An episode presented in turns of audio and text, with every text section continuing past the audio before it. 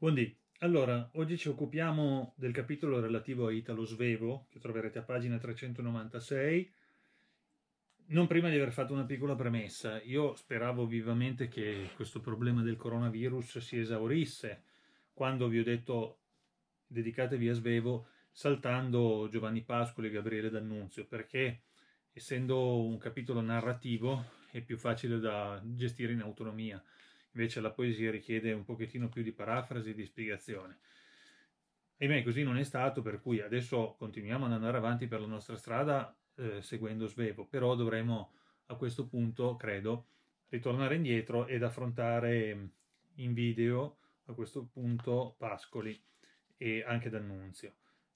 Intanto facciamo una premessa, noi eravamo rimasti a, con la letteratura a parlare di Verga l'ultima volta che ci siamo visti in classe e quindi eravamo più o meno negli anni 70-80 del 1800, eh, avevamo superato il romanticismo di Manzoni, ricordate che I Promessi Sposi era del 1840, i Malavoglia di Verga erano 1880, quindi circa 40 anni dopo, e tutto il discorso sul verismo che abbiamo affrontato, Invece, parlando di Italo Svevo, andiamo avanti abbastanza veloce nel tempo, perché siamo già proiettati verso il 1900, anche se è un autore che scrive i primi romanzi ancora alla fine del 1800.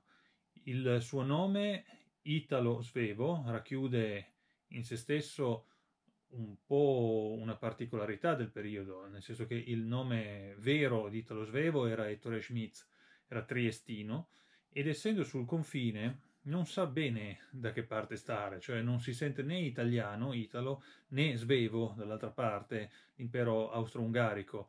E sapete bene che quello è un periodo storico in cui i conflitti tra Italia e Austria sono molto forti e sfoceranno poi nuovamente, dico nuovamente dopo tutte le guerre risorgimentali, nella prima guerra mondiale, dal 14 al 18, in cui saremmo prima alleati, poi nemici del, dell'Austria. Quindi anche nel suo nome c'è un po' questo conflitto. Il suo lavoro non è quello di fare lo scrittore, anzi tutt'altro, nella vita si occupa di tutt'altro, era un dirigente d'azienda, ma eh, scriverà molto e scriverà mh, in particolar modo due romanzi che passeranno la storia. Uno e si intitola Senilità e questo romanzo qui un pochettino più conciso rispetto al suo grande capolavoro e poi naturalmente La coscienza di Zeno. La coscienza di Zeno è un grande romanzone, quindi vedete che è molto corposo e adesso vediamo di capire di che cosa si tratta.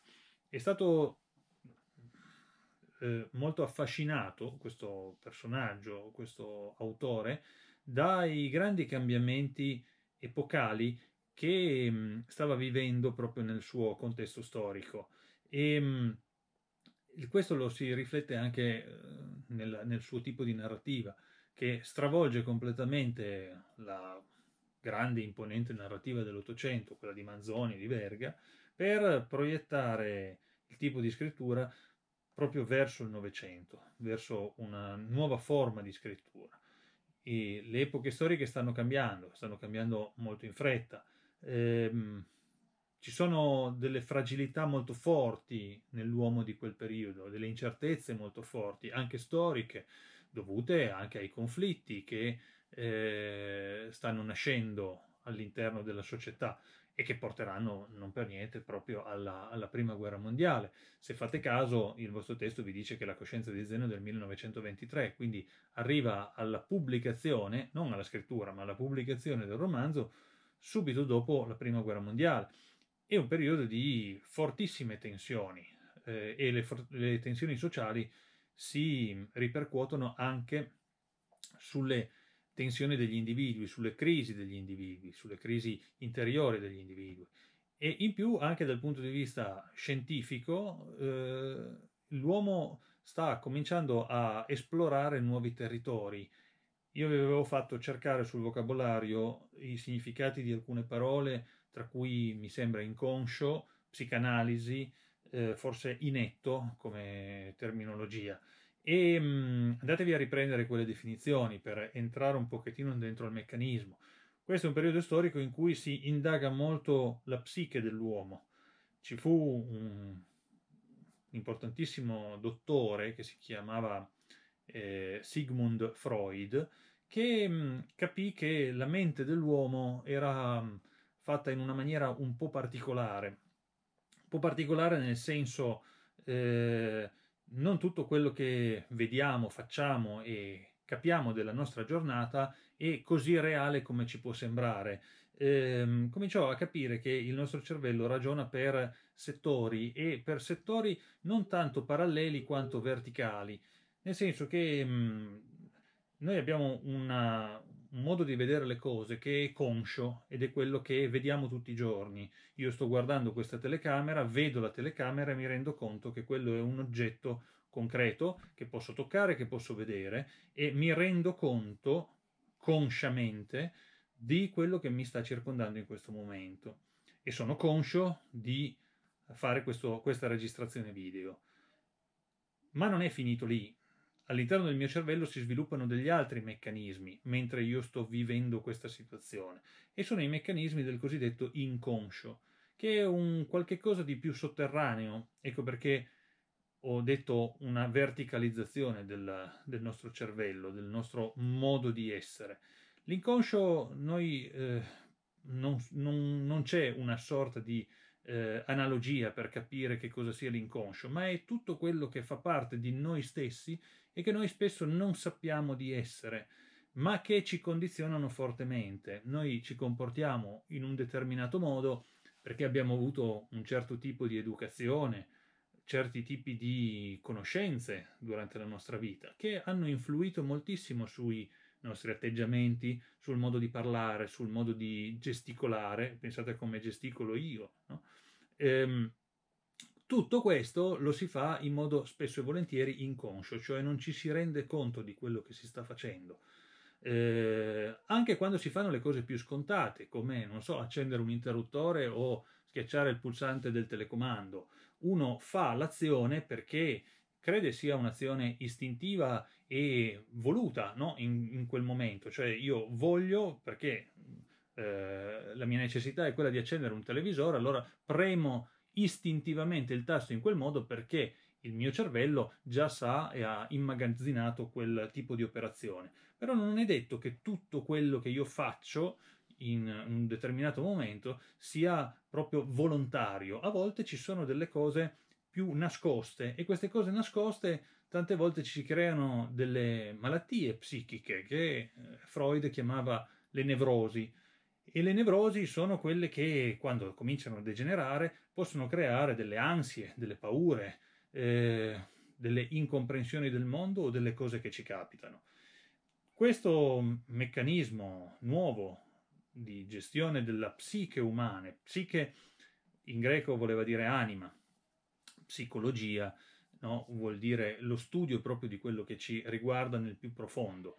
La psichiatria, invece, che è una branca della medicina, invece la, la psicologia non è, lo psicologo non è un medico, invece la psichiatria, Freud era uno psichiatra, agisce invece in modo medico proprio sullo studio di queste, di queste malattie.